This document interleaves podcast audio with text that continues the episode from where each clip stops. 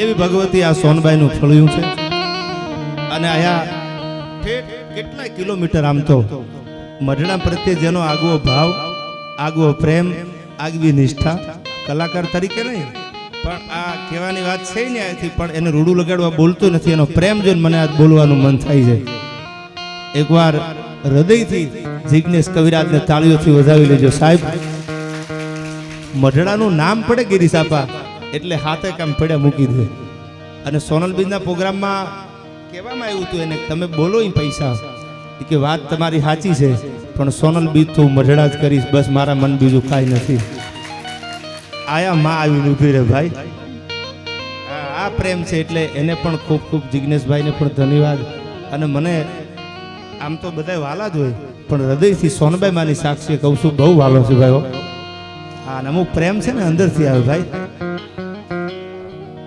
વાતું કરે, પ્રેમ નો થાય.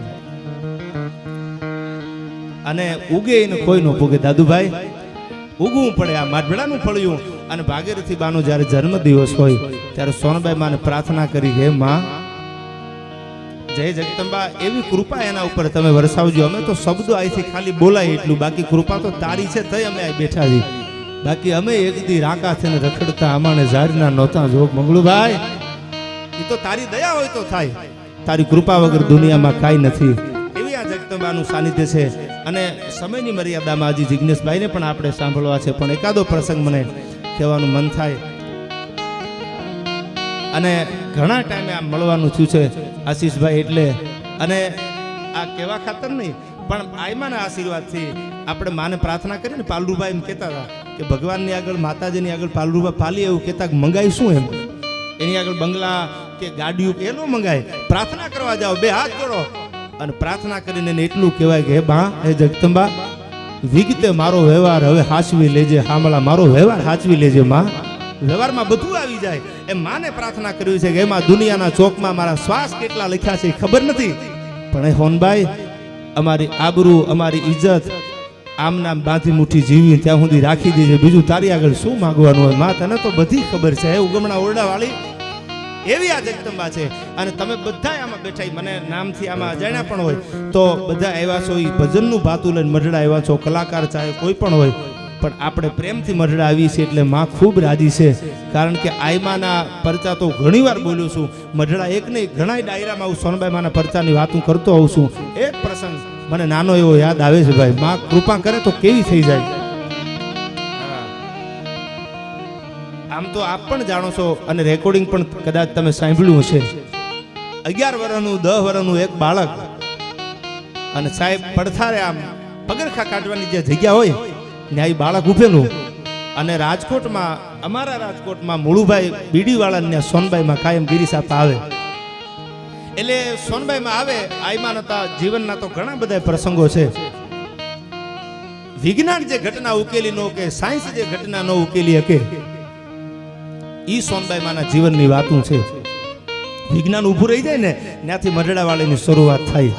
વિજ્ઞાન ઊભું રહી જાય અને એમ કે હવે અમારા હાથમાં કાંઈ છે નહીં. અને ત્યાંથી હોનબાઈ પડકારો કરે, તો ત્યાંથી આઈમાની શરૂઆત થાય જે આવું જેનું પરોપકારી જીવન, ક્રાંતિકારી જેના વિચાર. મુળુભાઈ બીડીવાળા ને સોનબાઈમાં આવેલા. અને દસ અગિયાર વર્ષનો બાળક છે, આમ પગરખા કાઢવાની જગ્યા ગરીબ હતો. કાંઈ હતું નહીં. કારણ કે એ તો જેને ખબર હોય ગરીબાઈની વ્યાખ્યા જેને ગરીબાઈ વેઠી હોય ને એને ખબર હોય. પૈસાવાળાના દીકરાને ખબર ન ગરીબાઈ શું છે. તમે પરીક્ષા દેવા બેસી જાઓ અને તમે વાંચેલું હોય તો તમને ખબર હોય કે આ પ્રશ્નનો આનો આન્સર શું કહેવાય ક્વેશ્ચન શું કહેવાય. પણ તમે વાંચ્યું જ ન હોય, તમને કંઈ ખબર જ નથી. તો તમે જવાબ કેમ આપી શકો? ગરીબીમાંથી જીવીને નીકળ્યા હોય અને ગરીબાઈની વ્યાખ્યાની ખબર હોય. આવો માણસ, આવું નાનું એક છોકરું દસ બાર વર્ષનું અને બધા મોટા મોટા બાજુમાં બેઠા છે એમ કરીને પગરખા કાઢવાની જગ્યાએ ઉભેલો ભાઈ અને આઈમાની નજર ગઈ એના ઉપર બોલાયો એને આવ્યો તો બેટા. એટલે આવી અને બાજુમાં ઊભો રહ્યો કે શું નામ છે? કે નામ મારું શક્તિદાન છે. કે ગાય ગાતા આવડે છે?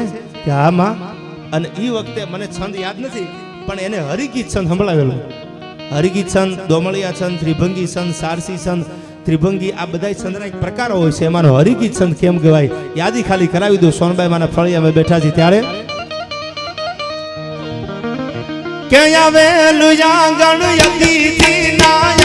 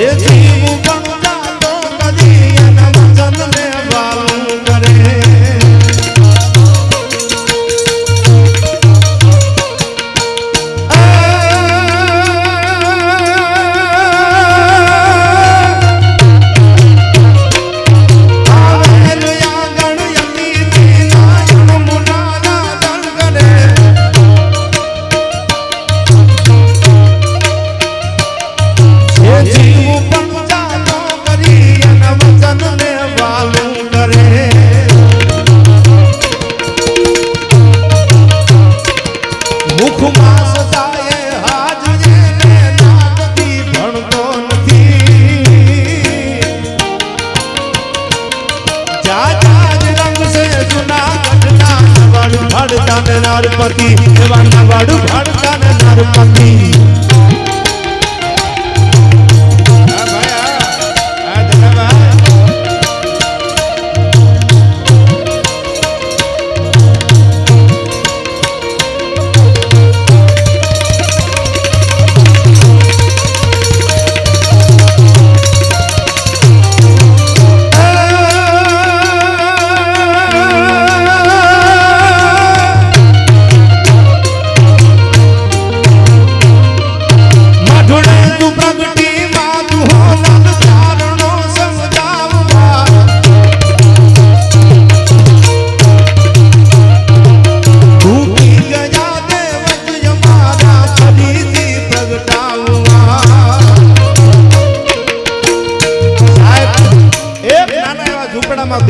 દીવો હોય અને કોડિયામાં તેલ ખૂટવા આવી જાય અને દીવો ઓલાવાની તૈયારી હોય અને એમાં તમે આખું કોડિયું છે દિવેલનું ભરી દો તો આખો દીવો છે આમ પ્રજળવા માંડે.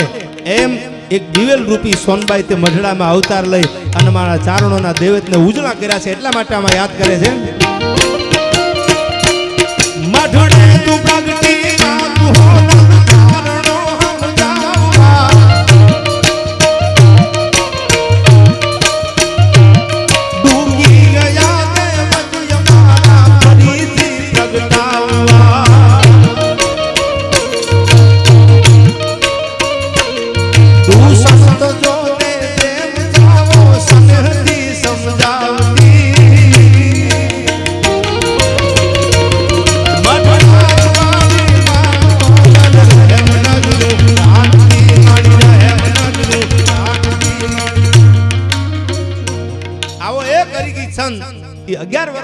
વર્ષનો છે એ મોળુભાઈ બીડીવાળાના ઘરે રાજકોટમાં સંભળાવે છે આઈ માને સોનબાઈ માથે હાથ ફેરવી, પોતાના ખોળામાં બાળકને બેહારી અને એટલું કીધું તું બેટા, મને બીજી જાજી તો કાંઈ ખબર નથી, પણ તું એક દી નરમાંથી નારાયણ બનીશ, એટલી મને ખબર છે.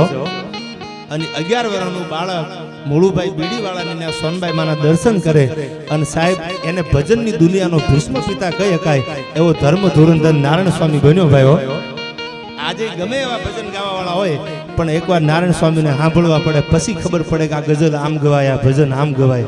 માથે હાથ મૂકી દે અને કૃપા થઈ જાય તો નરમાંથી નારાયણમાં બનાવી શકે. એ કૃપા છે એની. સાયજી ઝુલાથી માંડી તમે એક એક જાલણસી કાંટા સુધીના કવિઓને યાદ કરી લ્યો. અને સાહેબ, જેને નાગદમન અને રૂક્ષ્મ બે પુસ્તક લખ્યા, ભગવાને સોમુખે સાંભળ્યા મહાત્મા ઈશ્વરદાસજીએ હરિરસાને દેવ્યાણ લખ્યું અને ભગવાનને સાંભળવું પડ્યું એમ એની કચારીમાં સાયાજી ઝૂલા થઈ ગયા, જેને બે પુસ્તક લખ્યા નાગદમન અને રૂક્ષ્મણી હરણ. અને એ ભગવાનને સોમુખે સાંભળવા આવવું પડ્યું છે. આવા એક પછી પ્રસંગો લેવા બેહી તો રાતુની રાતુ ટૂંકી પડી જાય. પણ મને ગમે છે આ પાદરમાં આ ફળીએ કડી ન ગવાય તો રૂડું ન લાગે. એટલા માટે એકાદી બે કડીની યાદી કરાવીને પછી જિજ્ઞેશ કવિરાજને આપણે સાંભળવાના છે કારણ કે એનો ભાવ, એનો પ્રેમ અને ચાલુ શૂટિંગ હતું અને એને ખબર પડી કે અહીંયા અ, ભાગીરથી બાનો બર્થડે છે અને એક કાર્યક્રમનું આયોજન કર્યું છે તો એને કહી દીધું હું ગમે પરિસ્થિતિમાં હું આવી જઈશ. અને એ આવ્યા છે એને આપણે સાંભળવા છે પણ એટલા માટે મને યાદ આવે સોનભાઈ માને પ્રાર્થના કરતા